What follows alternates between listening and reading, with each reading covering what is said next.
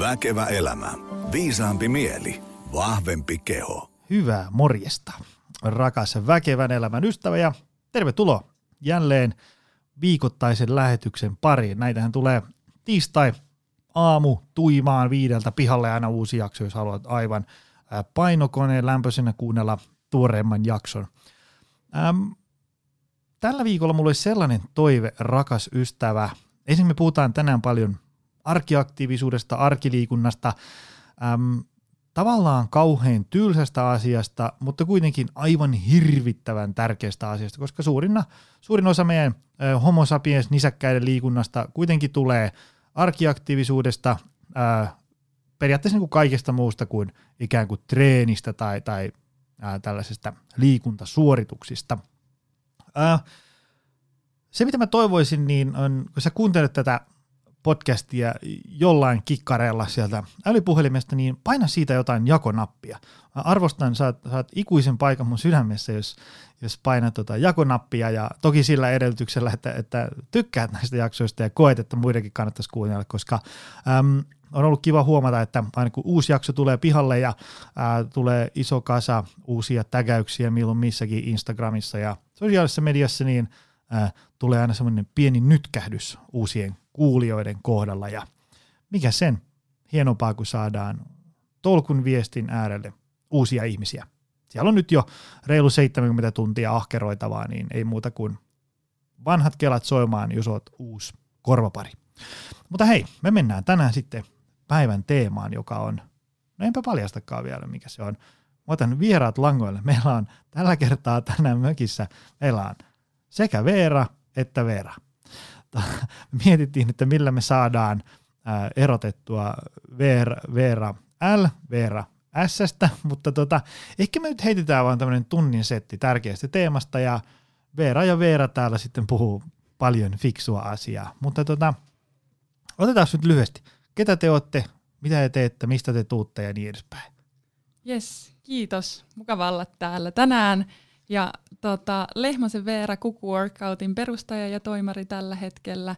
Ja Cuckoo Workout, jos et ole kuullut meistä, niin laita mieleen. Eli me nimenomaan lisätään sitä arkiaktiivisuutta ja vieläpä sinne lähinnä työpäivien aikaan ja vielä hauskalla tavalla, eli pelillistä taukotreenisovellusta tehdään. Missiona muuttaa työelämää aktiivisemmaksi, iloisemmaksi ja tehokkaammaksi.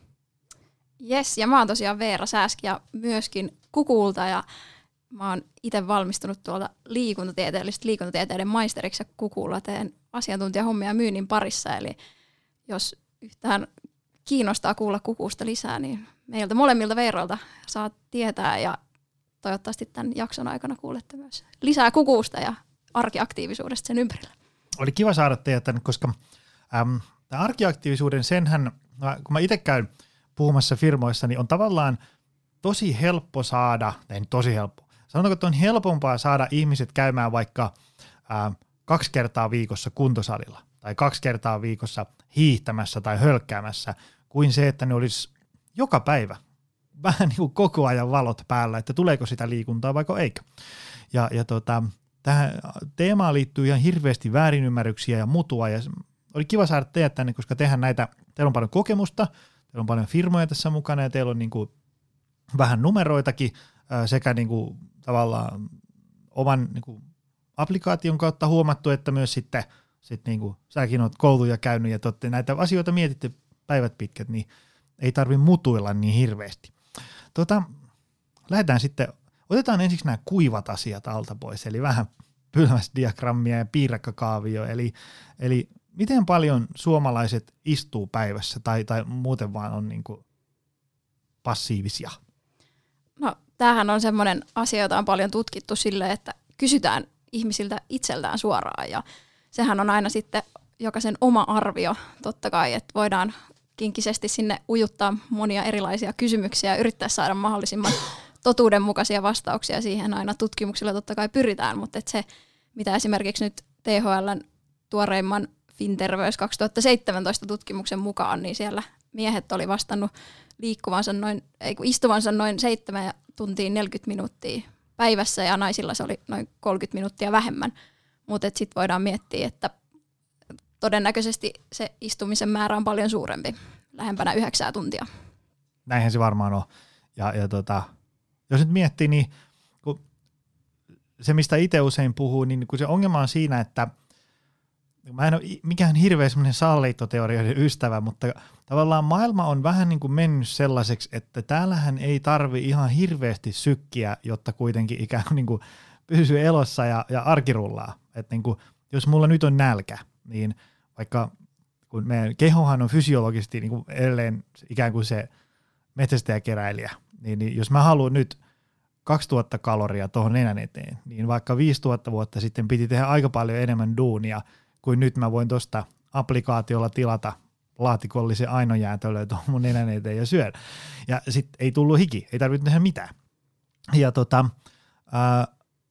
se, mikä just sitä omaa arkiaktiivisuutta ja sitä niin kuin passiivisuuden määrää hämää, on se, että siitä on tosi vaikea pysyä kärryillä, koska voi olla silleen, että vetää 2-3 tosi kovaa salitreeniä ja sitten voi olla sunnuntaina fiilis, että tämä viikko oli niinku tosi aktiivinen, mutta todellisuudessa vaikka niiden, kun veti vaikka 3 niin kovaa treeniä, että oli sitten ihan muusia koko ajan ja sitten se arkiaktiivisuus putosi niinku 50%, niin sitten se viikko ei välttämättä ollutkaan kokonaisuutena kauhean aktiivinen.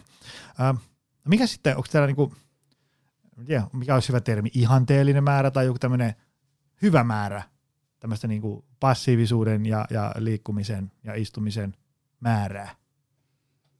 No ainakin siihen pitää sanoa, että siihen ei ole ehkä semmoista optimaalista määrää, että 7 tuntia kun istut, niin se on ok.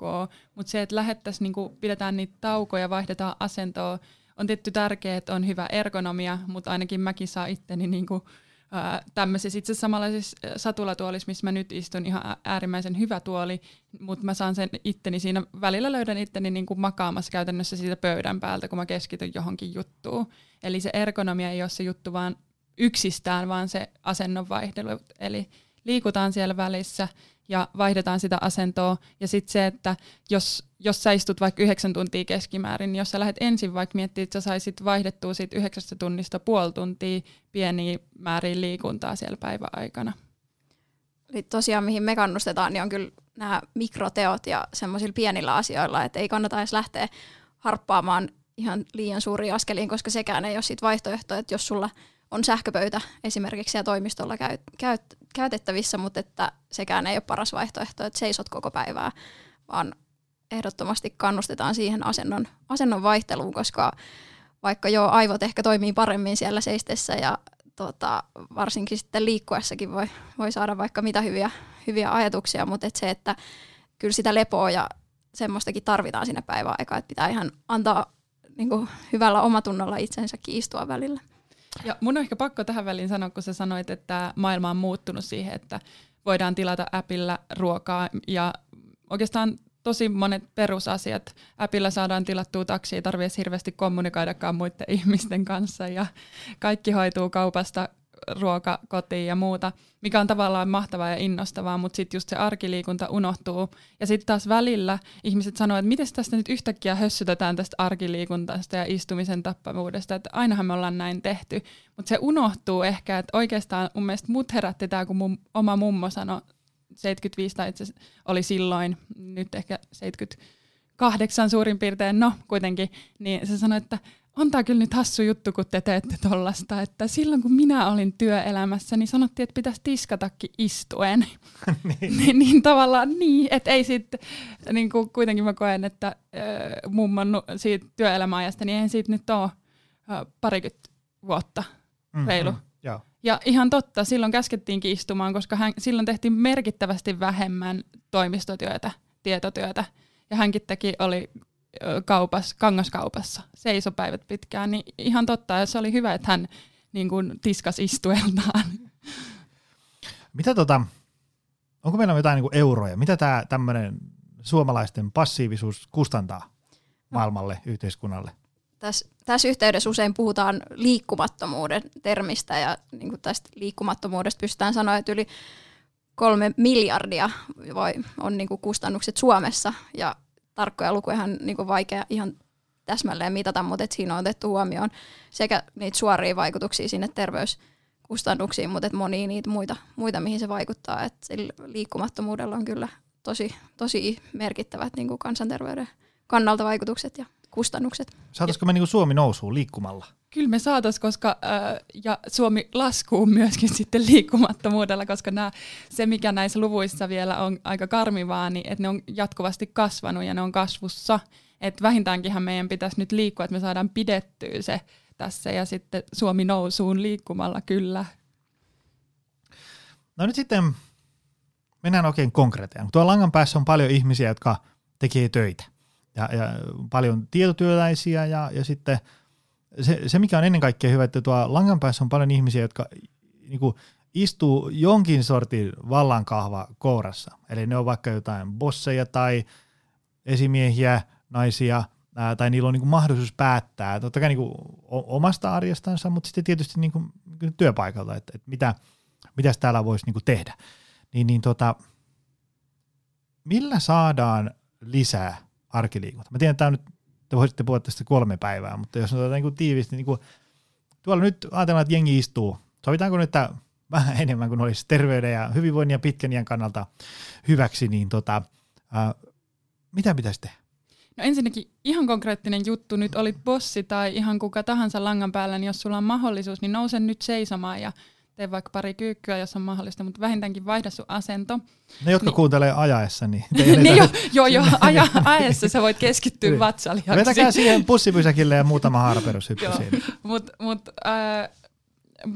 bosseille viesti, niin miten sä voit... Meillähän riippuu niin eri elämäntilanteista, mutta oma esimerkki ja se, että okei, nyt bosseilla on myös hirveä kisailu siitä, ei enää kännäämisestä, mitä ennen tehtiin, vaan triathloneiden niin kuin ajasta, niin se on tietenkin hienoa, että tehdään myös tällaisia juttuja, mutta sitten meillä on kuitenkin kaiken näköisissä elämäntilanteissa olevia ihmisiä, kaikki ei voi harrastaa eikä kaikkien pidä harrastaa triathlonia, niin että näytettäisiin niin kuin omaa esimerkkiä, mutta myöskin sitä, että tuotaisiin sinne, niin kuin, luotaisiin se pohja, missä on mahdollista, että me oikeasti arvostetaan sitä, että esimerkiksi pidetään taukoja, no nyt on hienoja esimerkkejä siitä, että saa vaikka tunnin käyttää liikuntaan työaikaa, niin luoda semmoisia mahdollisuuksia ja sitten silleen, että se oikeasti tuota sinne niin kuin näkyviin monessa kohtaa, että se ei riitä, että me yhden kerran sitä sanotaan, vaan meidän pitää erilaisilla keinoilla viestiä sitä strategiapäivillä ihan peruspalavereissa ja tuoda sitä niin kuin arkeen,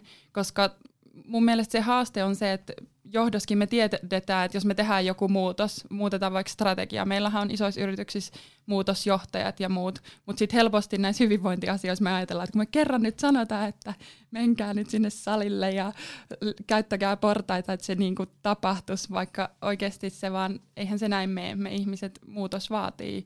Se muutokseen kuuluu esimerkiksi se, että me epäonnistutaan ja sitten siitä pitää muistuttaa uudelleen. Tähän Veera mainitsikin jo nyt kun näitä konkreettisia esimerkkejä, niin esimerkiksi just toi portaiden valitseminen, että sekään ei ole niin yksinkertainen juttu välttämättä, että ihan voidaan miettiä, että niissä toimistorakennuksissa, että miten ne portaat on saavutettavissa.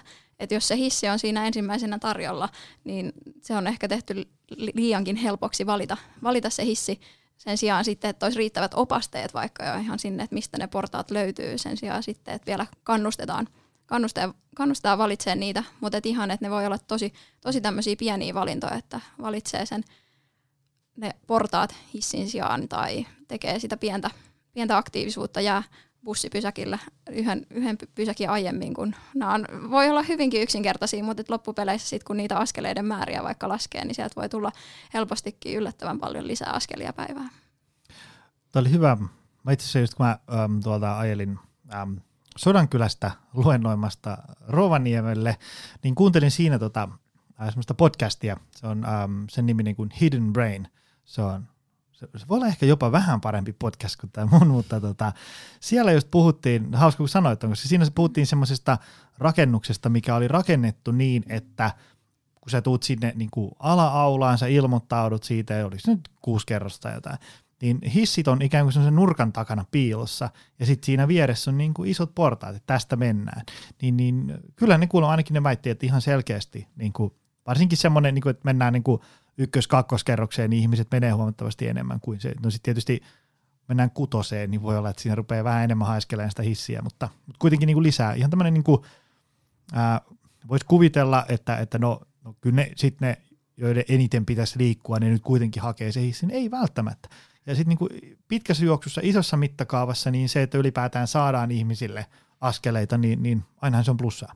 Joo, tähän tuli mieleen itse asiassa parikin eri pointtia, että toisaalta meidän, niin kun sen takia en itse tykkää siitä, että puhutaan, että istuminen tappaa, koska kyllähän meillä on tässä meidän yhteiskunnassa ihmisiä, jotka väkisinkin, heillä ei ole valintaa, että joutuu vaikka istumaan pyörätuolissa ja näin, niin sen puolesta, että se hissi on erittäin tärkeä löytää ja olla myös opasteet sinne, että senkin puolesta tämä saavutettavuudesta puhutaan yleensä sitten ehkä siinä ja esteettömyydestä siinä suunnassa, mutta tuohon hissin valitsemiseen, mistä mainitsit, että ehkä se 7. tai 6. kerros voi olla liikaa, mutta tähän semmoisen pienen haasteen voisin heittää, että menkää siihen odottamaan sitä hissiä ja katsokaa, jos se naapurifirman kaveri, että mihin kerrokseen se on menossa, että mikä tuuri nyt on tällä kertaa, että ei vitsi, että se meni 8. kerrokseen, että nyt sä joudut menemään kans 8. ja tullakin alaspäin pari kerrosta, tai että jos siellä mennäänkin toiseen kerrokseen, niin tänään sulla tuli 4 kerrosta käveltävää, että teetkin siitä tämmöisen hauskan jutun.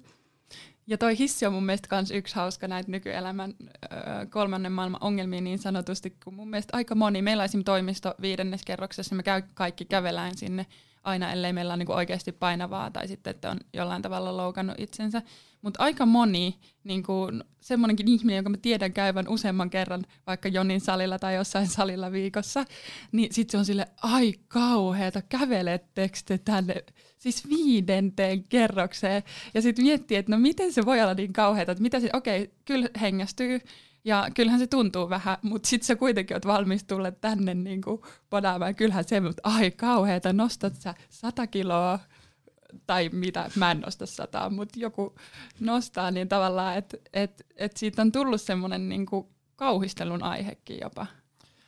Mä luulen, että se on varmaan se syy, minkä takia tätä niin kuin arkiaktiivisuutta ja niin työpäivän aikana liikkumista ei ihmiset arvostaa, niin yksi on varmaan se, että se ei niinku ehkä semmoinen niin kuin mielikuva, että jos haluaa liikkua niin, että parantaa terveyttä, hyvinvointia ja niin edespäin, niin sitten se on, pitää mennä salille, pitää mennä ryhmäliikuntaan, pitää lähteä vähintään 3 vartin hiihtolenkille. Tai, että se on semmoinen niin kuin selkeä semmoinen niin kuin tasonnosto siitä, että sä istut tuolilla. Mutta näinhän ei ole.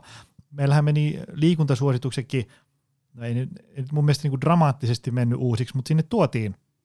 Vähän laskettiin vielä sitä rimaa siitä, että mitä pitää tehdä, ja sitten sinne tuotiin paljon, että muistakaa nyt ihmiset myös nukkua ja niin edespäin, ja sitten tavallaan niin kuin kaikenlainen arjen pikkupuuhastelu lasketaan ja plussaa. Otetaan hetki näistä uusista liikuntasuosituksista.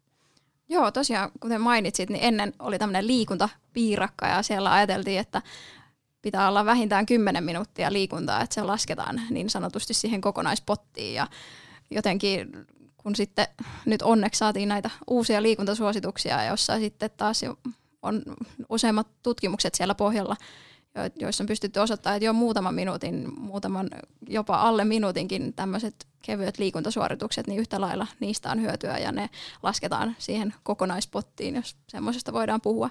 Mutta tämän kevyen liikuskelun, niin kuin se tavallaan kevyt liikuskelu, että kaikki se hyötyliikunta ja kotiaskareet, niin siellä löytyy, se lisättiin, ja sitten myös tämä tauko ja paikallaan olo, että siihen kannustetaan uusissa liikuntasuorituksissa, jotka näet toki meidän kannalta erittäin kivoja juttuja, että kukussa kyllä tykätään tällaisista lisäyksistä sinne liikuntasuosituksiin, ja sitten kuten mainitsit tämän, lisää sitä unnia palautuminen, joka ei näissä aikaisemmissa liikuntasuosituksissa millään tavalla tullut, niin se on kyllä semmoinen asia, joka on todella, todella tärkeä ja varmasti nytkin ollut paljon pinnalla tämä nukkuminen ja uneen liittyvät asiat.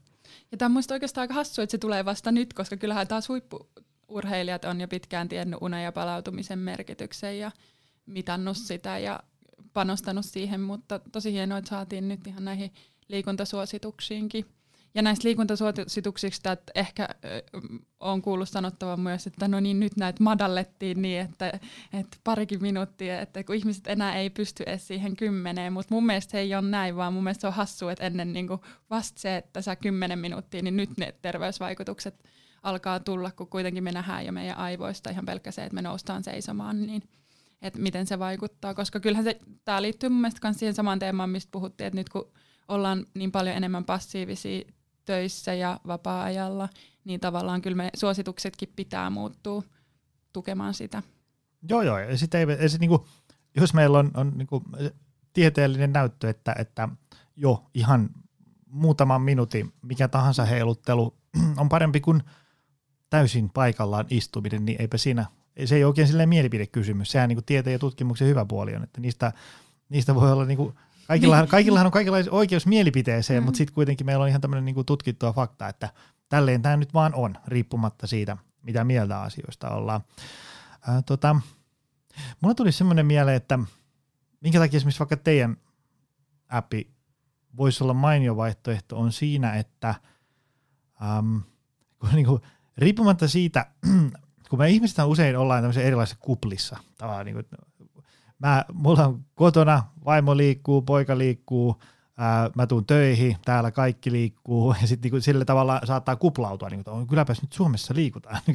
Ja sitten tavallaan kun menee sen oman pikku kuplansa ulkopuolelle, niin sitten tilanne voi ollakin vähän toinen. Pointtina lähinnä se, että kun suurimmalla osalla ihmisistä on elämässä paljon muutakin mietittävää kuin sitä, että ne olisi koko ajan valot päällä oman arkiaktiivisuuden kanssa, ja kun me ihmisethän ollaan monesti sitten kuitenkin vähän semmoisia laiskoja, varsinkin jos on niinku kiirettä ja väsyttää ja kunto on vähän muutenkin huono. Aatelen, että esimerkiksi vaikka ajatus siitä, että kävelee 5:nteen, niin mähän palaudun siitä 3 varttia, puuskutan siellä sohvalla, niin menee palaveri ohi. Teidän appi voisi, tai ylipäätään kaikki, niin kuin millä me saadaan niin kuin muistutettua vähän ihmisiä koko ajan, siitä voisi olla hyvä, koska jos ajattelee, että mä lähden tästä nyt ajaan vaikka 5 kilometrin päähän johonkin palaveriin, niin ei mulla ole siinä matkan varrella se, että missähän täällä olisi 2 kilometrin päässä se parkkipaikka, että mä saan vähän kerrytettyä näitä askeleita, vaan kyllä mä vedän autolla, tiedätkö, sinne, onko täällä oven vieressä mitään paikkaa, että mä pääsisin tästä mahdollisimman helpolla. Se on siinä mielessä ristiriitainen homma, että tavallaan ne semmoiset tosi tyhmältä kuulostavat vinkitkin, kuten jätä auto ruokamarketin parkkipaikan perinpään nurkkaa ja jää bussista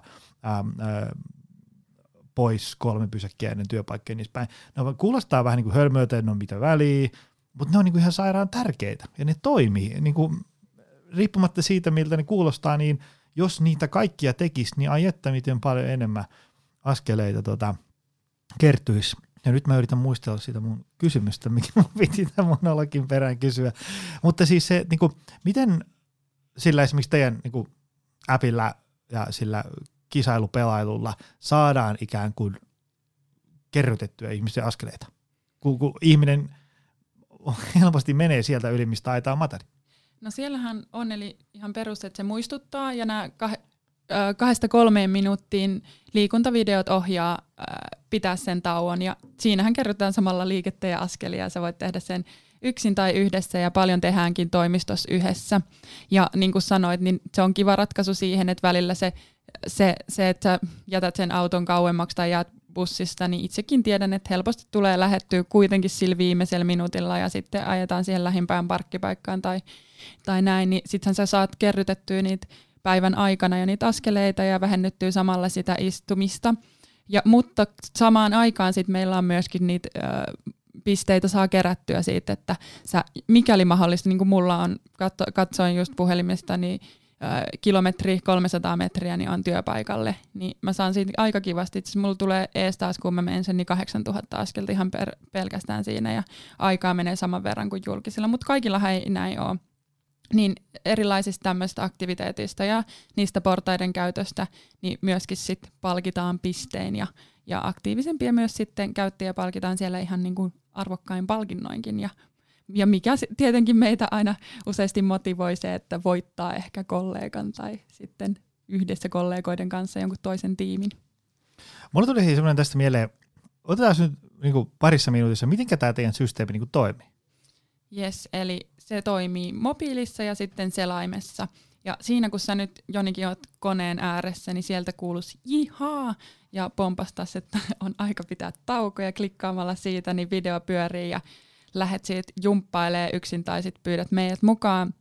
Ja sit sä etenet kerrytät pisteitä, saat siitä yhdestä treenistä 20 kookospähkinää ja aina kun oot saanut 60 pähkinää eli 3 jumppaa tehnyt, niin pääset tasoon eteenpäin ja näet, missä kollegat menee siellä kartalla. Ja siellä on sitten semmoisia kultaisia tasoja ja niille päästyään sitten aina osallistuu meidän kuukausiarvontaan, jossa nyt tämän kuukauden pääpalkinto on First Beat-mittaus, mutta siellä on 500 € matka lahjakortteja ollut tai onkin aina vuosittain palkintoja ja robottipöry-imuria, ihan kaiken näköisiä. Ja sitten on kymmenittäin pienempiä palkintoja. Ja sitten meillä on vielä liikapörssi siellä, jossa firmat on kisattu, eli teidänkin firma voisi olla siellä kisailemassa muita yrityksiä vastaan, eli automaattisesti kerrytät pisteitä myös sitten sun omalle firmalle. Ja firmallehan se on siitä kiva, että se on semmoista tiettyä työnantajabrändin luomista myöskin, mutta se on yllättävää, että työntekijät kokee sen aika tärkeänä osana useasti myöskin, että näkyy siellä liigan ykköspaikoilla. Tosiaan, mitä tuohon niin kuin näistä Cuckoo vaikutuksista voisin hypätä siihen, että tosiaan Työterveyslaitos teki tuossa tutkimusta tuossa vuoden 2018 lopulla julkaistiin ja siellä nousi just esiin, että oli Nokian työntekijöitä tutkimuksen kohteena ja he käytti Cuccoota ja aktiiviset käyttäjät, niin siellä nousi esiin, että just sekä fyysisesti että henkisesti ja sosiaalisesti ja myös taloudellisesti oli tästä hyötyä siellä työyhteisössä, että esimerkiksi just kun sairaspoissaolojen vähenemisellä niin näkyi siellä taloudellisella puolella yritykselle ja sitten taas tuosta yhteisöllisyydestä ja yhdessä tekemisestä, niin se oli taas siellä sosiaalisella puolella. Ja sitten ehkä luonnollinenkin, mitä voidaan ajatella, että kun tämmöinen taukoliikuntasovellus tulee sinne työyhteisöön, niin se fyysisesti lisää sitä liikettä ja vähentää istumista, jolloin se fyysinen puoli, mutta sitten taas henkisellä puolella meillä löytyy tuolta myös mindfulness, tommosia nauhoitteita, joita voi hyödyntää, mutta se sosiaalinen puoli tai henkinen puoli, se oli itse asiassa tämä, mitä olin mainitsemassa, niin sinne myös oli positiivisia vaikutuksia. Mitä sitten, kun tuli mieleen, että kun ihmiset voi sanoa, että en mä kehtaa liikkua avokonttorissa, kun ei se välttämättä kehtaa ruveta heittää yhtäkkiä taukohuoneessa haara perushyppyä, niin mikä on teidän, koska tätä aina välillä kuulee, kun sanoo, että joku on silleen, että selkeästi nähdään, että pitäisi tehdä jotain harjoitteita vaikka niskahartiaseudulle päivittäin, niin sitten sanoin, että kun mä oon kaikki päivät töissä, mä voisin siellä tehdä, niin sitten sanoin, että no osta tästä tämmöinen 3 € kuminauha ja tee niitä siellä työpaikalla. Niin sitten on, että no en mä nyt siellä kehtaa, kun ruveta siinä yhtäkkiä ähiseen ja hikikin tulee ja kaikkeen, niin mikä on teidän, mä haluan kuulla teidän vastauksen tähän, koska mä kuulen itse tätä kysymystä ja sitten mä oon aina vähän, että no ei se nyt kuole, jos se siellä vähän pyörittää, että menee. Mitä te sanotte semmoiseen? No toi on kehtaaminen, sitä kuulee itsekin, tulee sitä vastaan ja pääsee tästä kyllä keskustelemaan, mutta tässä niinku toi, mihin mä kannustan ihmisiä, niin on se, että ota kaveri mukaan ja tehkää yhdessä, niin jos silloin kehtaisi vähän paremmin. Että varmasti nyt tässäkin tapauksessa, mistä kerroit, niin jollain muullakin siellä työpaikalla on niitä niskahartiaseudun juttuja, että entä jos sitten tekisikin semmoisen hauskan yhteisen jutun ja se, mikä meillä niinku just Cuccoossa on, niin se, että väkisinkin siellä tulee sitä hymyä ja naurua ja että sitten ehkä ne muutkin innostuu lähteä vielä mukaan, sit kun vaan kehtaa. Mutta totta kai se voi olla isompi kynnys silloin, kun et ole vaikka niin liikunnallinen, olet epävarma niistä omista liikeradoista ja semmoisista, niin sitten se kehtaaminen voi tulla. Ja mä itse Veeran kanssa tässä keskusteltiin siitä, että meillä ehkä on just tätä kuplassa eletään ja on liikunnallisia, ollaan itse ja on ympärillä liikunnallisia ihmisiä, niin ehkä se ei aina muistukaan, mutta me verrattiin tätä vähän tuossa, kun keskusteltiin etukäteen siihen, että no kehdataanko me laulaa vaikka, ja että musiikkiin sitten taas, niin sekin on ehkä semmoinen, että sitten kun yhdessä tekee, niin viittiikin vähän lauleskella siellä mukana ja tehdä vaikka sitten ei niin isoilla liikeradoilla, kun sitten taas ottaa tämän liikunnan siihen. Tämmöisillä pienillä jutuilla ehkä kannustaisin siihen. Joo, ja sitten mä haluan haastaa vielä nämä bossit, josta aiemmin puhuttiin, eli just näin, että kyllähän se on, niinku, meidän suuri haaste on varmaan se, että ihmiset sanoo, että tää on noloa, että ei me voi tehdä tätä. Ja mun mielestä se ei ole noloa, mutta mä oon puolueelle sanoa, että kyllä mä tiedän, että varmaan 90% ajattelee, että tää on noloa, ja se on myös hauska kuulla nyt, kun me ollaan tässä reilu 5 vuotta elelty, niin aika moni sanoi, että ihme, että olette päässyt noin pitkälle. Et mä ajattelin, että onhan toi nyt niin noloa. mutta sitten jos me mietitään, niin se johtuu tietenkin siitä, että me ihmiset luontaisesti me halutaan kuulua osaksi joukkoon, ja se joukkoon kuuluminen vaatii sitä, että me tehdään asioita samalla lailla. Eli jos kaikki muut nyt istuu, niin eihän tuolla kehdata mä oon kuullut myös sitä, että en mä kehtaa nostaa mun tätä pöytää, koska se on noloa. Mutta sitten jos me lähdetäänkin kaikki tekemään sitä, niin sittenhän se on noloa olla jumppaamatta. Ja sitten jos miettii näitä kuntosaleja ja ajattelee taas sitä omaa mummoa, niin kyllähän se vähän naureskelee tuossa Mannerheimin tielläkin, jos on näitä teidän kilpailevia kuntosalia. Onhan se aika hassua, että siellä poljetaan pyörällä niin kun näyteikkunassa. Eikö se ole vähän niin kuin noloa? Mutta jos me ajatellaan, mutta meidän pitää muuttaa sitä kulttuuria ja sen takia bossit, hei, näyttäkää esimerkkiä ja tuokaa, että tämä niinku asia on tärkeää ja mahdollista, koska meillähän on muitakin asioita, niin kuin mä yritin miettiä, että mitä meidän työpaikalla voisi olla semmoista, mikä on niinku kulttuurillisesti, että mä en ehkä kehtaa tätä tehdä, niin meillä aika moni tulee esimerkiksi aika ajoissa töihin, vaikka meillä on joustavat työajat. Sitten jos mä tuun vaikka myöhemmin, kun mä mietin, että vitsi, onko tämä nyt vähän noloa, että mä täällä niinku toimarina, niin mä tuun tässä nyt vasta 10 ja nukuin näin pitkään ja näin, niin tavallaan niin kuin, sillä on semmoisia hiljaisia hyväksyttyjä asioita, jotka ihmiset saattaa kokea nolona ja se pitää niin kuin muuttaa astumalla nolouden kynnyksen yli. Mulla tuli se mieleen, kun me tuossa tässä me itse asiassa meidän salin samassa kiinteistössä käydään vetään kertaviikkoon yhdelle yrityksen henkilöstölle tämmöistä niin kuin toimistojumppaa.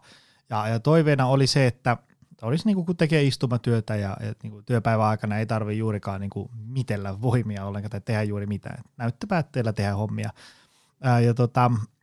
Sitten oli myös toiveena se, että niin kuin he saisivat jotain apua ja sitten se, että hiki ei saisi tulla, kun ei voi niin kuin kesken työpäivän lähteä suihkuun yhtäkkiä 40 ihmistä. Me otettiin tuosta niin kuin kasa tuommoisia harjanvarsia ja sitten noita ohuimpia kuminauhoja mukaan. Meiltä yksi valkku käy siellä vetämässä semmoinen, se on niin 25 minuuttia suurin piirtein. Se tehdään siinä sen firman niin kuin sellaisessa tämmöisessä niin kuin isommassa aulassa. Sinne saa tulla ne paikalle, jotka haluaa. Ja sitten siellä on luonnollisesti vakikasvoja ja sitten siellä on niin kuin vierailevia tähtiä. Ja mä kävin siellä kerran tuuraamassa ja kysyin, että no mitä sä ootte tästä tykännyt. Niin moni sanoi, että se on viikon paras hetki. Ja sitä odottaa aina.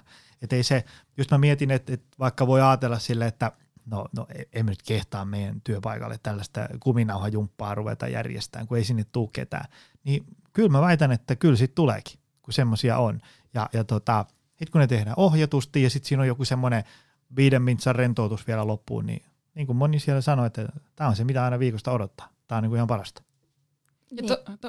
Joo. No joo, tosiaan varmaan meillä samoja ajatuksia molemmilla herää tässä, mutta se tavallaan, mikä niin kuin meillä Kukuussa just on ajatus se, että se voi ollakin päivän paras hetki joka päivä ja voi olla useita kertoja päivässä, että ne on niitä lyhyitä muutaman minuutin mikrotaukoja, mitä ohjatun videon avulla voi tehdä, niin ne voikin olla semmoisia yhteisöllisiä hetkiä, että tehdään niistä hauskoja päivän parhaita hetkiä. Kyllä, ja just se, mitä puhuttiin, niin että me tarvitaankin vähän sitä iloa ja niitä päivän parhaita hetkiä sinne niin kuin työpäiväaikaan myös, koska sehän niin kuin mitä me varmaan kaikki ja vielä nuoremmat sukupolvet vielä enemmän niin haluaa, että työllä on merkityksellistä ja työ on osa elämää ja se saa olla myös hauskaa ja naurattaa. Ja sitten kun katsoo sitä asiaa työnantajan perspektiivistä, niin kyllä niin kuin onnellisemmat työntekijät on niin kuin tutkitustikin tuottavampia. Eli se on aika hienoa, jos me saadaan tuotettua niitä semmoisia mikrohetkiä, jotka tuottaa iloa. Niin, ei sen tarvitse olla niin vakavaa sen työnteonkaan, ja varsinkin kun se on niin iso osa elämää, ja just tuohonkin vielä, että kun se oikeasti niin kun tutkitusti pystytään osoittaa, että kun tekee sen muutaman minuutin liikuntahetkeä, että miten se vaikuttaa sinne työn tuottavuuteen ja aivoihin ja siihen tehokkuuteen, niin se just bosseista, josta tässä ollaan puhuttu, niin voin yhtyä siihen, että vaikka se vie niitä muutamia minuutteja sieltä työpäivästä, niin sitten jos ne työntekijät on tehokkaampia, niin se lopputulema on kuitenkin paljon parempi kuin se, että vahditaan kello kädessä, että kuka siellä tuijottaa sitä ruutua. Me saatiin itse asiassa sattuman kautta yksi tämmöinen niin kuin kuulijakysymys tuossa LinkedInissä ihan jonkun muun keskustelun sivuhaarassa joku kysyi, että näistä tämmöisistä niin kuin haasteista tai kisoista työpaikalla. Kun osalle ne on niin kuin parasta ikinä ja osalle ne on, että ei taas näitä kisoja. Mistä koostuu teidän mielestä tämmöinen niin kuin hyvä tämmöinen liikunta tai ylipäätään mikä tahansa työhyvinvointihaaste. Semmoinen, että se olisi niinku, semmoinen mukava, mielekäs, wow, taas tämmöinen haaste, vähän siistiä, kaikki haluaisi, tai ainakin mahdollisimman moni haluaisi mukaan, ja ne olisi sitten niinku kaikille palkitsevaa.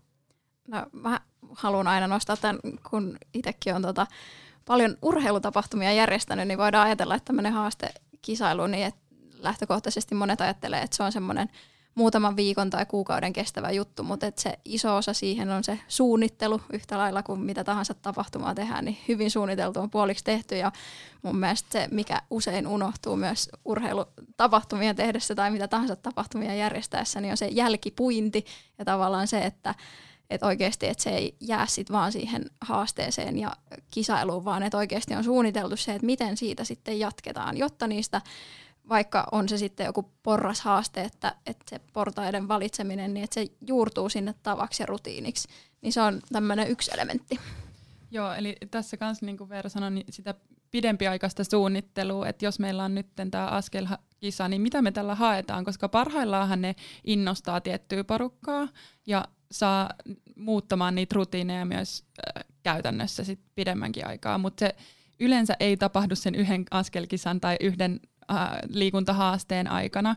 Ja ehkä mä haluan nyt sanoa sen, miten nämä niinku useasti ehkä kärjistettynä menee, on se, että vaikka liikunnalliset ihmiset tekee haasteita liikunnalliselle ihmiselle ja sitten ajatellaan, että tämä on matalan kynnyksen haaste, koska tämä on niinku askelkisa esimerkkinä. Mutta sitten jos mä tiedän, Joni, että sä treenaat täällä hitsi työpäivät läpeensä niinku asiakkaiden kahdatyyliin ja mä en liiku, niin eihän niinku mun ei ole mitään järkeä edes lähteä kisailemaan, koska se on mulle ihan niinku liikaa. Mähän menisin rikki jo siitä määrästä, eikä se kauheasti mua motivoimaan, vaan silleen, että voi hitsi taas tämmöinenkin kisa täällä, että sohvaperuna joutuu poteen huonoa omatuntoa. Mutta jos me mietittäisiin silleen, että kaikki pystyy onnistumaan, niin esimerkiksi meidän tuossa pelilogiikassa on 100 pistettä päivän aikana, maks 5 pistettä, voit tehdä enemmän, mutta se on niinku enough, että sit saa enää pisteitä.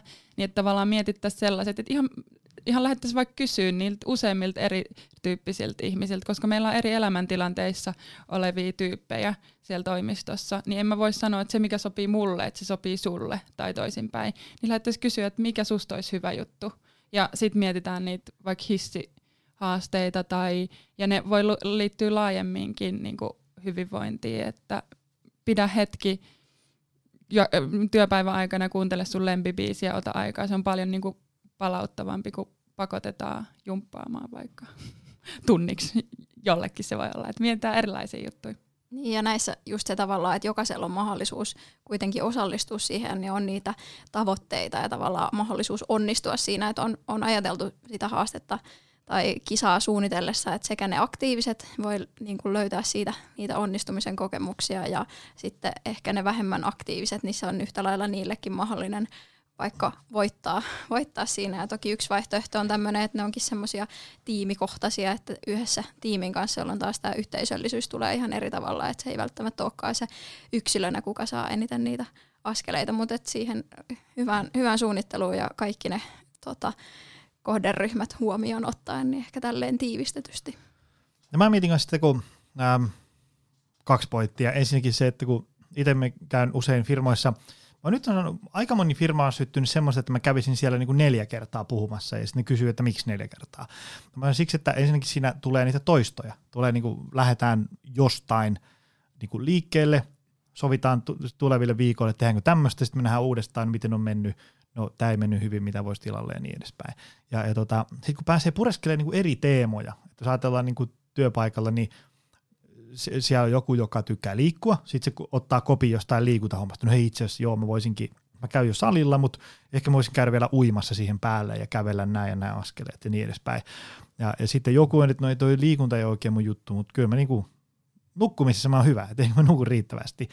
Tai joku, että no tiedätkö, kun ei toi liikunta on mun juttu, mutta mä tykkään laittaa ruokaa. No ehkä mä itse asiassa otan näistä Jonin safkavinkeistä kopin ja kokeile vähän noita ja katsotaan kuinka käy. Ja niinku ne työhaasteet, tämmöiset, niinku, jos teillä on jotain kisoja tai kampiksia työpaikalla, ne voisi olisi semmoinen buffet, että niinku, olisi jokaiselle jotakin. Et jos niinku, ajatellaan, että matalimman kynnyksen homma voi olla joku 10 minuutin mindfulness-harjoitus. Ei vaadi niinku, ihan hirveästi niinku, mitään kohtuutonta sykkimistä. Ja sitten kun niitä kerryttää, niin sitten sä ikään kuin niinku voit osallistua siihen kisaan omalta osaltasi. Ja sitten ehkä mä, nyt tietysti liippuen voi olla, että jossain työyhteisössä tai jossain tiimissä voi toimia semmoinen winner takes it all lähestymistapa, että niinku jengi alkaa pauhaa ja sitten voittaja saa 10 leffalippua. Mutta mitä jos se olisikin semmoinen, että tavallaan voittaja saa 3 leffalippua. Sitten ne 7 leffalippua jaetaan silleen, että jokainen, joka pystyy ikään kuin niinku nostamaan sitä hyvinvoinnin tekemisen tasoa nykytilanteesta johonkin sovittuun, niin saa sitten leffalipun. Niinku, niissä voi helposti tulla semmoinen, että joo, jokaisesta liikuntakerrasta saa pisteen.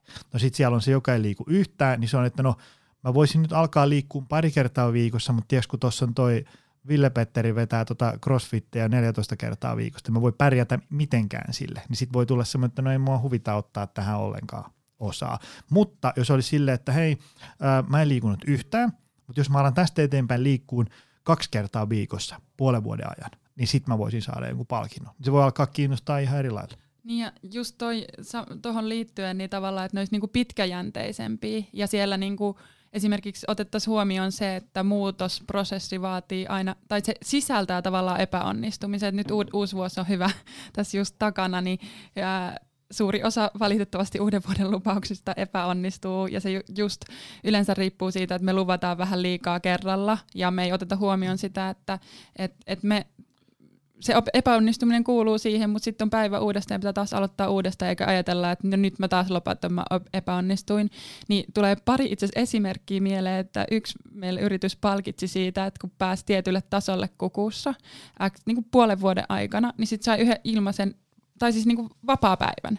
Niin sehän kannusti ja se sisällytti, se ei palkitse parhaan, vaan kaikki, jotka muistaa aktiivisesti käyttää. Ja kun tutkimusten mukaankin se tehostaa työskentelyä, niin firmalla on varaa siihen. Ja sitten yksi, minkä mä kuulin taas sit ihan muista kautta, niin muista oli aika mahtava, että tavoitekeskusteluissa, kehityskeskusteluksikin, kun niitä Suomessa tavoitekeskustelu on paljon kivempi, niin siellä oltiin yhtenä osa-alueena otettu huomioon myöskin hyvinvointi. Ja mä kysyin sulta, että Joni, mitä sä haluisit sun hyvinvoinnissa parantaa? Et mikä on semmoinen tavoite? Niin sä sitoudut siihen itse. Ja sit se on sun, koska ihan oikeasti jollain ihmisellä, mä tiedän yrityksiäkin, jossa on niinku 2 ihan ääripää. Et siellä on niitä, jotka pitäisi saada liikkua edes vähän. Ja sit siellä on niitä, jotka liikkuu aivan liikaa. Et koska sekinhän on liikaliikunta, niin meidän keho ei tunnista niinku hyvää ja huonoa stressiä ihan täydellisesti. Niin liikaliikuntakin voi sit ajaa meitä niinku sairaspoissaoloihin. Niin tavallaan jollekin se hyvinvointitavoite onkin se, että sä pidät taukoja ja ehkä maltillistat sitä sun liikkumista. Sä alat vähän kävelee ja joogaa enemmän, niin silloin tulee ne yksilön tarpeet. Ja silloin se lähtee myös sieltä johdoskäsi, että johto ensin, että hei, me halutaan, että meidän henkilöstö voi hyvin.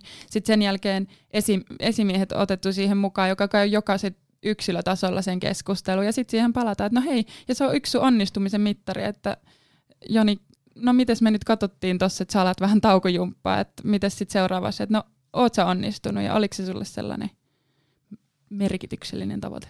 Joo, ja just se mikä tullut itselläkin tuolla, aloitin noin ratkaisukeskeisen valmentajan opinnottiin, on just se, että ihmisen pitäisi ymmärtää sen muutoksen aikaansaaman lopputuloksen arvo itselleen. Teekö, että se ei ole semmoinen, että nyt sun pitää, Veera, ottaa tähän kisaan osaa, koska mä käsken. Teekö, että nyt kaikkien pitää ottaa tähän. Siihen sitten niinku osa ottaa, joka samalla tavalla niinku pysähtyy miettimään, että mitäs kaikkea muuta kivaa tästä. Mä voitan noin 10 leffalippua ja sen lisäksi mun kunto kohenee ja niin edespäin.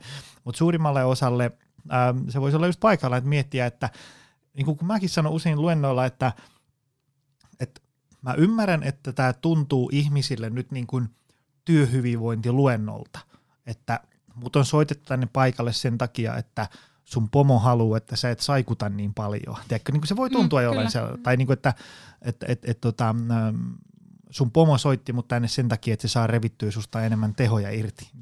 Varmasti ymmärrän, että joku yleisössä voi kokea työhyvinvointiluennon näin, mutta mä aina avaan sen, että ei tässä ole niin kuin kyse siitä. Ja totta kai siinä on osittain kyse ehkä siitä, että sairauspoissaolot vähenee, koska se on luonnollisesti kaikkien etu, ei kukaan halua olla sairaana ja se maksaa ja niin edespäin.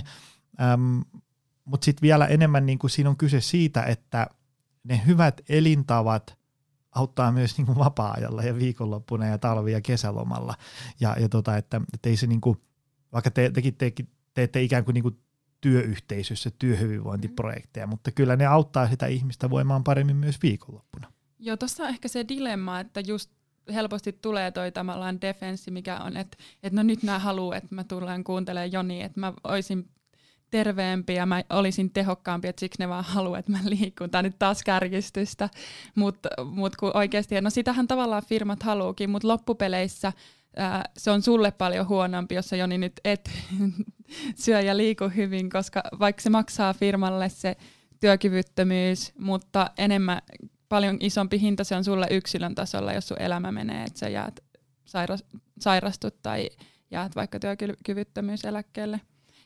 Mutta siksi mun mielestä esimerkiksi tämä johdon ja esimiesten ja sen nostaminen niinku osaksi tavoitetta, niin se viestii sille yksilölle, että hei oikeasti niinku se, että jos sun myyntitavoite on tämä, niin sit se, että miten sä onnistut tässä sun hyvinvointitavoitteessa, niin se merkkaa vaikka jopa suoraan sun bonuksiin. Tai se, että se on niinku siitä, että miten sua vuoden lopussa katsotaan, että oot sä onnistunut, niin tavallaan tämän tyyppiset jutut niin viestii sille työntekijälle siitä, että me oikeasti nähdään, että tämä on niinku tärkeä asia.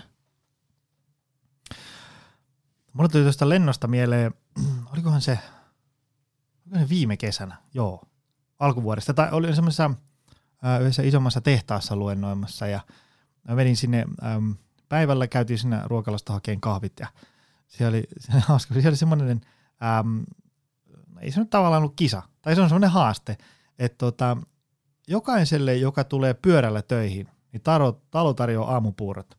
Ja sitten sen pystyi todentamaan niin, että sä tulet sinne ruokalaan, sitten näytät pyöräillä kypärän. Siinä oli sovittu, että no, voi olla, että joku tulee autolla pyöräillä kypärän päässä töihin, mutta se pointti oli just siinä, että tavallaan se on semmoinen niinku haaste, mihin voi tarttua joka päivä. Silleen, ja sitten tavallaan niinku joka arpa voittaa. Joka päivä voi saada niinku palkinnon siitä kisasta. Ja on kuulemma suosittu.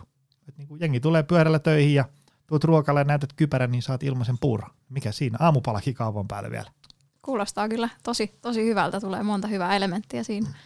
Ja eikö tuossa niin se on just se, että mitä nopeammin ihminen saa sen palkinnon, niin sitä todennäköisemmin se tekee. Eli hyvät kannustuksen elementit mukana. Kyllä, kyllä. Nyt mä kaivoin sen kysymyksen täältä internetistä esiin, eli Heli kysyy, että aihe, josta mielellään kuulisin mielipiteesi, puhuu minulle, niin työyhteisöjen liikuntakisat. Eli onko meidän konsensus nyt se, että ne on hyviä? Mutta pitää vaan niinku suunnitella fiksusti. Joo, kyllä mä sanoisin Veera S. No Veera S täällä puhuu. Ja tosiaan siis varmasti niillä voi niinku saada paljon hyvää aikaiseksi, kunhan ne on suunniteltu hyvin. Mun näkemys ja varmasti tätä kuulosti siltä, että tekin allekirjoitit. Niin. Ja Veera L. Tää allekirjoittaa, koska mä juuri näin, pitää suunnitella hyvin, että mitä niillä haetaan ja miettii ne kisat niinku pidemmällä tähtäimellä. Meilläkin just Kukuussa on kyllä, kun noita otetaan käyttöön, niin varsinkin siinä kun halutaan innostaa mukaan, niin se kisa on ollut, niin kuin kokemuksesta voidaan sanoa, että se on isossa roolissa siinä innostamassa ja tekemässä tutuksi sitä uutta juttua, ja sitten siitä tuleekin voi jatkaa sitä kisailua siellä käyttämällä meidän sovellusta. Siinä voisi olla muuten paikallaan aina miettiä, että miten se esimerkiksi siellä talon sisällä viestitään, että jos on niin kuin, että meillä on tämmöinen hyvinvointikilpailu, ja sitten kun sulla on ihmisiä, jotka vihaa kilpailua, niin varsinkin niinku tämmöistä jotain, kun jos ajatellaan hyvinvointikisa, niin heti tulee mieleen, että okei, pitää ruveta ramppaa kuntosalilla ja juoksulenkillä, niin ne on heti, että ei. Mutta niinku, jos se olisi semmoinen niinku, tämmöinen haaste esimerkiksi, mä niinku vaikka onko se nyt tammikuussa on vegaanihaaste, niin aivan järkyttävän suosittu setti. Voi toteuttaa niin kuin haluaa, tammikuun aikana ja saa selkeät ohjeet ja niin edespäin. Joo, viestintä on kyllä tosi isossa roolissa aina. Tuntuu, että mikä tahansa asia, niin siitä voi kyllä viestiä monella eri tavalla. Eli se on siinä suunnittelussa kyllä isossa roolissa, kannattaa ottaa huomioon. Ja tämä haastesana on myös sellainen, että voi jollekin aiheuttaa just niitä negatiivisia mielikuvia ehkä ensimmäisenä, mutta se haaste voi yhtä lailla olla positiivinenkin asia. Ja just tuntuu, että se on ehkä sellainen, joka on niinku vakiintunutkin termi, niin se voisi toimia tässä. Ja just, että mietitään ehkä niitä vaihtoehtoja, että kun yleensä me ei olla meillä on siellä niitä, niin kuin moneen kertaan tässä toistettu, niin erilaista porukkaa, että on sitten semmoisia haasteita ja siitä viestitään sillä tavalla, että se motivoi monia. Mä oon ehkä nimittäin itse hyvä esimerkki, että mä ymmärrän sen, että kun mä innostun jostain, niin mä haluaisin, että kaikki, esimerkiksi avantointi, nyt on taas kausi päällä, niin mä huomaan, että mä aina vaan puhun siitä ja on silleen, tulkaa tekin nyt piip sinne avantoon, että se on paras harrastus ikinä, ettekä te nyt ymmärrä, mitä te menetätte, mutta sit kun mä yritän katsoa sitä ulkoapäin, niin ei se välttämättä, kaikki ei välttämättä saa siitä, kaikki ei välttämättä tykkää, se ei kaikilla ole välttämättä hyvä juttu, mutta joskus se innostus kyllä saattaa lähipiirin kääntyä jopa negatiiviseksi niin kuin defenssi-ilmiöksi.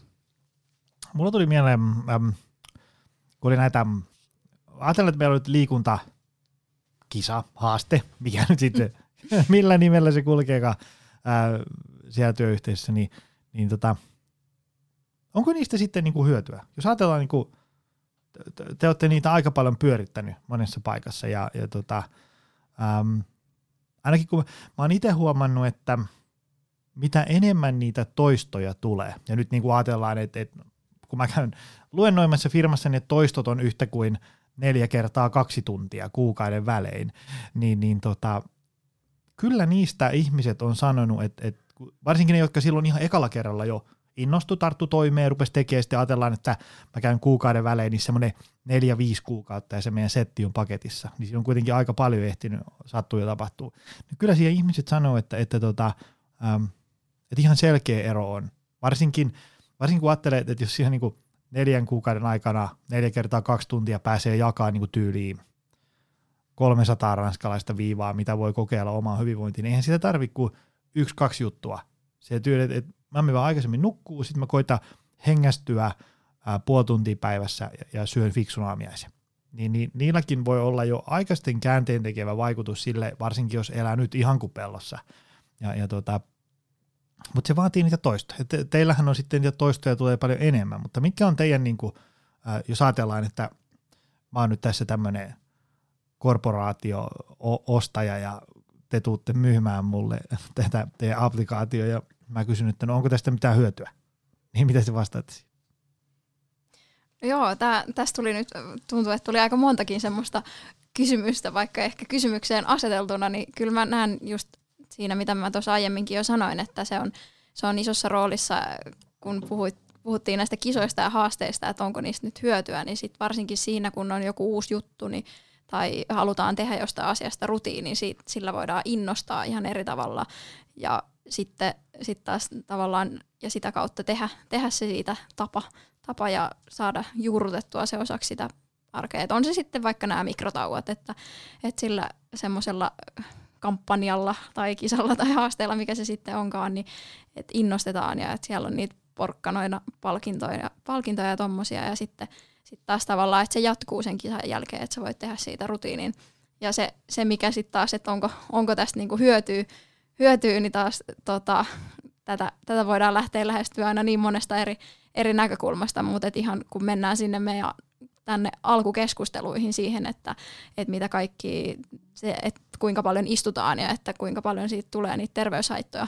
Ja että sillä semmoisella fyysisellä aktiivisuudella, että käyt siellä salilla vaikka 5 kertaa viikossa, niin ei kompensoida suoraan sitä kaikkea sen passiivisuuden aiheuttamaa haittaa, niin kyllä pystytään osoittamaan myös näitä tutkimuksia, mitä on taustalla tehty ja liikuntasuositukset, mitkä suosittelee, että niistä mikrotauoista siellä päivän aikana ja siitä pienestä arkeaktiivisuudesta niin on oikeasti hyötyä. En tiedä, vastasinko nyt siihen kysymykseen, mitä esitit, mutta ehkä ainakin osaan niistä. Joo, mun kysymyksen asettelu on joksikin epäselvä, mutta kyllä se sieltä tuli. Joo, mä hetken kuuntelin, niin kiteytynkö se, että kysyit sä vähän, niin kuin, että onko siitä mä kuulin sen ainakin näin, että sä kysyit vähän kahta asiaa, että onko taukoliikkumisesta tai arkiliikkumisesta hyötyä ja sitten, että onko näistä toistoista ja haasteista hyötyä.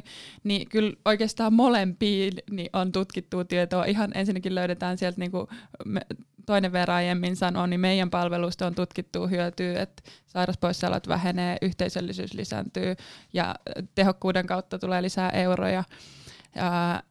Niitä voidaan käydä läpi, jos joku, niin ottakaa linkkarissa vaikka yhteyttä, niin voin pitää oikeastaan ajasta riippumatta niin pitkän kuin sä annat aikaa, niin presentaation Ja sitten myöskin niin kuin arkiaktiivisyydestä on lukuisia tutkimuksia, miksi siitä on hyötyä, mutta miksi toistoista ehkä on hyötyä, niin on se, että rutiinit vaatii toistoja. Ja rutiinithan siitä mahtava asia, että kun meillä on ne rutiinit, niin ne säästää meidän aivojen kapasiteettia. Sitten meillä on niille muille asioille energiaa. Mutta sitten kun me lähdetään luomaan jotain uutta rutiinia, mikä näillä haasteilla tavallaan on useasti tavoitteena, että me käytettäisiin vaikka hissiä, ei portaita anteeksi hissin sijaan, tai me tehtäisiin niitä jumppataukoja, niin siinä se vaatii toistoja ja muistutuksia. Ja sitten kun liittyy se epäonnistuminen kuitenkin näihin rutiinien luomiseenkin useasti, niin sitten kun me toistetaan se haaste, esimerkiksi nyt Kukussa, että meillä on ensi aloituskissa, sitten pidetään nyt, jengi meinaa unohtaa, no muistutetaan taas, niin sitten saadaan aina taas kestävämmin sieltä sitä porukkaa mukaan, joka aina sitten luo ne rutiinit ja sitten niitä ei tarvikaan enää niin paljon muistutella. Ja sitten taas me ei voida kovin montaa juttua lähteä samaan aikaan muuttamaan, koska se alku vie energiaa, kun me lähdetään luomaan se uusi. Et jos mä ajattelen nyt, että mä alan syömään säännöllisesti, nukkumaan enemmän ja liikkumaan enemmän, niin se on käytännössä, niin kun ei sulla energiaa sun elämäntilanteesta riippumatta, niin todennäköisesti sun pitäisi kuitenkin töissäkin käydä, niin joo. Miten mä nyt sitten, jos mietitään, että ruvetaan vähän summailemaan tätä hommaa, niin miten hyötyä siis on?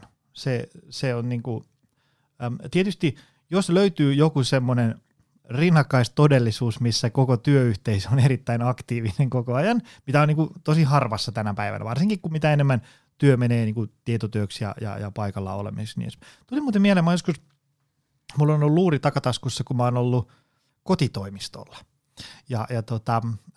Mulla on vaikka First Beat-mittari kiinni ja on nähnyt sen, että siinä on se hyvä puoli, että siinä mä teen niin kuin samoja hommia kuin työpaikalla, mutta sen työpäivän aikana tulee niin kuin huomattavasti enemmän vihreätä palkkia, eli palautumista, kuin siellä kotitoimistolla kuin työpaikalla. Siinä on tämmöinen niin kuin hyvä juttu. Tekee niin kuin samoja hommia, mutta niitä saa tehdä rauhassa ja hörpittyä kahvia ja katsella vähän ikkunasta ulos ja ei ole semmoista jatkuvaa, hei, yksi nopea juttu, onko sulla hetki?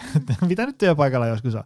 No niin, mutta sitten miinus on se, että voi äiti sitä askelten määrää kotitoimista. Kun sä vedät sen niin kuin sohvan ja veskin ja jääkaapin välistä permuudan kolmioon siinä sen päivän, niin askeleet on oikeasti luokkaa 500 siinä, missä se on. Jos mä vedän 8 tunnin työpäivän tässä niin kuin meidän salilla, niin ne askeleet on nyt vähintään 4000, kun tulee kaiken maailman neppailua harrastettua tässä ja haettua vähän pidemmältä kahvia, käytyä kenties niin kuin hakea lounaskadun toiselta puolelta ja tsekattua tuossa gymillä kaiken näköistä. Niin se kotona istuminen, niin se niin kuin, kotitoimistohommissakin on niin kuin plussansa ja miinuksensa. Eli siis mikrotauoista ja tämmöistä muusta aktiivista työpaikalla on siis hyötyä. Miten se nyt sitten, leikitään teillä olisi, mä oon viime aikoina keksinyt mun podcastiin tämmöisen taikasauvakysymyksen. Jos teillä olisi taikasauva, sitten voisitte heilauttaa sitä kaikkiin yrityksiin ja sitten siellä alettaisiin tekemään asioita toisin, niin luonnollisesti kaikki firmat ostaisivat teidän Cuckoo-applikaation käyttöön, mutta mitä muuta siellä työpaikalla sitten tehtäisiin? Niin kuin ihan nyt tavallaan, niin kuin nyt me annetaan kuulijoille semmoinen täskilista. Tavallaan niin kuin, jos nyt ajatellaan, kun meillä ei ole mitään appia käytössä, niin me ollaan sovittu ihmisten kanssa, että aina kun sä puhut puhelimeen, niin nouse ylös. Sä puhut kävellessä siihen puhelimeen. Tai niin kuin ainakin edes seisot paikallasi. Tulee vähän nosteltua. Kun ihmisillä soi niin kuin puhelin 40 kertaa työpäivän aikana, niin sitten tulee vähän niin kuin väkisinkin.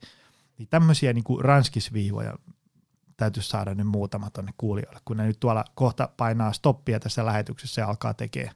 Ne aloittaa niitä uuden elämän, kun tämä lähetys loppui. Niin mitä niiden pitäisi tehdä? Mä voin aloittaa, jos me sanotaan täältä vähän muutamia, mitä molemmilla tulee mieleen. Niin, no ihan se, mistä tässä moneen kertaan puhuttiin, niin että tekee niitä pieniä valintoja siellä. Just tässä oli hyvä esimerkki, mutta se voi olla semmoinen, minkä sä oot ihan itse keksinyt, että kun meidän arki ja työ on erilaista, että valitse ne portaat hissin sijaan, niin se on vaikka semmoinen ensimmäinen, minkä voisin tähän semmoinen aktiivisuusvalinta. Ja sitten tietenkin perus, jos on mahdollista, niin kävelee työmatkan. Sitten miettii, onko jotain kokouksia, jotka sä voisit hoitaa kävellen. Se voisi olla yksi hyvä. Sitten me vaihdeltaisiin sitä asentoa, jokainen soljuvasti laittaisi välillä pöytää seisten ja sitten taas takaisin istuen. Mutta kyllä mä niinku ensimmäisenä sitä taikasauvaa heijaisin sinne johdon ja esimiehen niinku esimerkkiin, että tuota sit sinne niinku tavoitteisiin ja strategiatasolle tämä hyvinvointiajattelu ylipäätään. Niin, ja tehtäisiin se hyväksyttävä kulttuuri, jossa on ihan sallittua tehdä sitä ja niin kuin viestittäisi siitä riittävästi sinne henkilökunnalle, että on ok tehdä niitä taukoja ja että se vaikka lähtee sieltä kokouskäytänteistä, että aina viikon tiimipalaverissa pidetäänkin tämmöinen mikrotaukohetki. Ja sitten yksilöille taas yksi täski näiden taukojumppien ja asennonvaihtelun ja työmatkan lisäksi, niin vielä, että otettaisiin hetkiä myös sitten sille mielelle, että 2 minuuttia tee joku mindfulness-harjoite tai jos se ei tunnu omalta, niin kuuntele lempibiisi tai sitten ihan kattele vaan mitä siellä muut toimistossa tekee ja ota silleen hetki aikaa, kun sä keskityt johonkin ihan muuhun.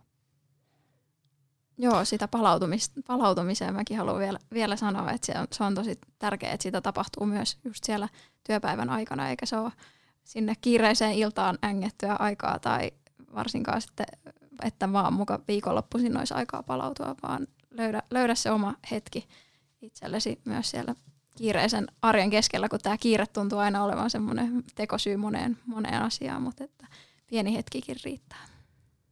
Mä tuli just tuosta sanoa, että heilauttaisit sinne johtoryhmän toimistoon vähän taikasauvaa, niin se on kyllä totta, että jos ajattelee, että kun me tehdään yritysten kanssa yhteistyötä, että niin kuin suunnitellaan mitä tehdään, niin kyllä se jotenkin jouduttaa sitä suunnitelmaa ja eurojen löytymistä ja toteuttamista, kun se on ikään kuin siellä johdon agendalla versus se, että sieltä ruohonjuuritasolta yrittää ihmiset epätoivoisesti sanoa, että ei olisiko tämmöinen kiva juttu versus sitten, kun se tulee jostain niin kuin johdosta, että hei, nyt me ihan oikeasti laitetaan X10 000 € ihmisten hyvinvointiin, piste. Tässä on rahat, pankaa tuulemaan, niin sitä alkaa tapahtua ihan eri lailla versus se, että jos yritetään niin kuin jostain budjetista vähän nipistää tähänkin, niin on se vähän hidasta hommaa.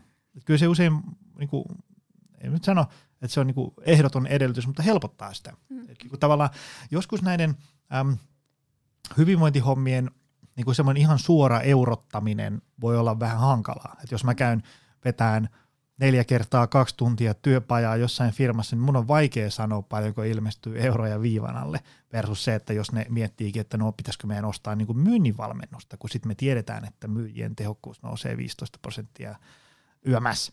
Että kyllä tämä niin kuin hyvinvointihommat usein vaatii semmoisen jonkin sortin tahtotilan myös sinne niin kuin päättäjiin. Toki se on aina lähtee aina yksilöstä itsestään sit loppupeleissä, että ketään ei voida pakottaa kuitenkaan tekemään. Ja tästä voidaan ajatella, että nyt me on puhuttu paljon niinku työyhteisöistä, mutta itselläkään ei ole kauaa siitä, kun oli vielä opiskelija ja ne kaikki valinnat lähti oikeasti ihan itsestään. Että se, että opiskelijoillakin tulee istuttua paljon luennoilla ja kirjastossa ja tommosia, niin kannustan kaikkia kuulijoita, jotka siellä vielä opiskelijoita on, niin miettii myös näitä samoja asioita, että voisiko siellä kirjastolla löytyä se seisoma työpiste tai vaikka kotona yhtä lailla oletko opiskelija vai työssäkäyvä, niin sitä etätyönkin ergonomiaa sillä tavalla, että sielläkään ei sitten röhnötä siellä sohvalla koko päivää sen tietokoneenkaan, vaan tavoittelee sitä päivää ja miettii, että minkälaisessa työasennossa tekee. Ja mun on pakko ehkä tähän loppuun, kun mä tiedän, että sä kohta varmaan sanot, että olkaas nyt Veerat jo hiljaa, niin että ehkä semmoinen asia, että jos me just lähdetään helposti miettimään sitä matalan kynnyksen liikuntaa, että okei, tää askelhaaste tai tämmöinen, no askelhaaste on hyvä esimerkki, että se olisi matalan kynnyksen liikuntaa, koska kaikki vaan jalkaa toisen eteen. Mutta sitten kun just me mietitään tästä, mistä aiemmin puhuttiin, että mä tiedän, että sä treenaat paljon ja mä en, niin eihän se ole enää matalan kynnyksen. Et se on sama, niin kuin mä sanon, että mulle musiikki ja laulaminen mä en niin kuin osaa. Niin jos sä nyt sanot, että sulla on suu, että ala vaan hoilottaa siinä, mikä sun lempibiisi, et se on matalan kynnyksen, että ala laulaa vaan, että mutta sitten taas kun mut viedään karaokeen tuossa meidän tiimipäivällä yhdessä meidän Anninkaan, niin kyllä mä sinne menin. Kyllä aika paljon jännitti ja ei se kauhean hyvin mennyt, mutta Anni veti hyvin ja mä sitten rokkasin siinä rinnalla jokseenkin. Mutta just se, että jos joku kysyisi, että hei, tuu munkaan tekee tämä kevyt jumppa tai lähden niin tuonne Jonin salille, niin Joni siellä kivasti on sanonut, että hei, ei mitään, tervetuloa, että sun ei tarvii osaa mitään, että katsotaan yhdessä, mitä sä vähän voisit tehdä. Lähdetään sillä asenteella. Kyllä vaan. Hei, mun menu näyttää, että me ollaan syöty kaikki kysymykset. Mistä teet löytää? Mistä teidän juttuja löytää lisää? Saa seurata teitä, firmaa, mitä ikinä. Cuckooworkout.com ja sieltä Cuckoo eli CUCKOO ja workout. Sen kun kirjoitatte, niin meiltä löytyy linkkarista, Facebookista, Instagramista ja meidän nettisivuilta voi lähteä seurailemaan. Tämä oli ensimmäinen aivohaaste, että saa tämän Cuckoo oikein. Niin suomalaisen suuhun ei ole helppo ja voi olla, että ei mennyt nytkään, mutta kyllä te meidät löydätte, kun jokseenkin oikein kirjoitatte Googleen, niin kyllä meidän toivottavasti markkinointi toimii niin hyvin, että se osuu. Ja meidät molemmat Veerat, voi, jos tulee mieleen jotain kysymyksiä, niin esimerkiksi linkkarin kautta sieltä löytää. Veerat, Lehmonen ja Sääski. Kyllä. Mutta hei nyt, ennen kuin lopetatte, niin tehkää 10 kyykkyhyppyä, Joni. Kyllä. Joo. Tai kyykkyä, ei tarvitse hyppiä. Kiitos tästä, tulitte. Mua harmittaa, että tästä teemasta ei puhuta riittävästi. Tai ainakaan, ja sitten mua harmittaa se, että ihmiset usein ei ymmärrä, kuinka tärkeä juttu tämä on ja kuinka tavallaan pienellä asialla voisi oikeasti ostaa itselleen lisää toimintakykyä ja hyvinvointia ja niin edespäin. Mutta hei, kiitos. Kiitos. Veerat ja kiitos rakas kuulijat, että jaksoit tänne maaliin saakka. Se on taas ensi viikkoon. Moi! Tutustu lisää aiheeseen optimalperformance.fi ja opcenteri.fi.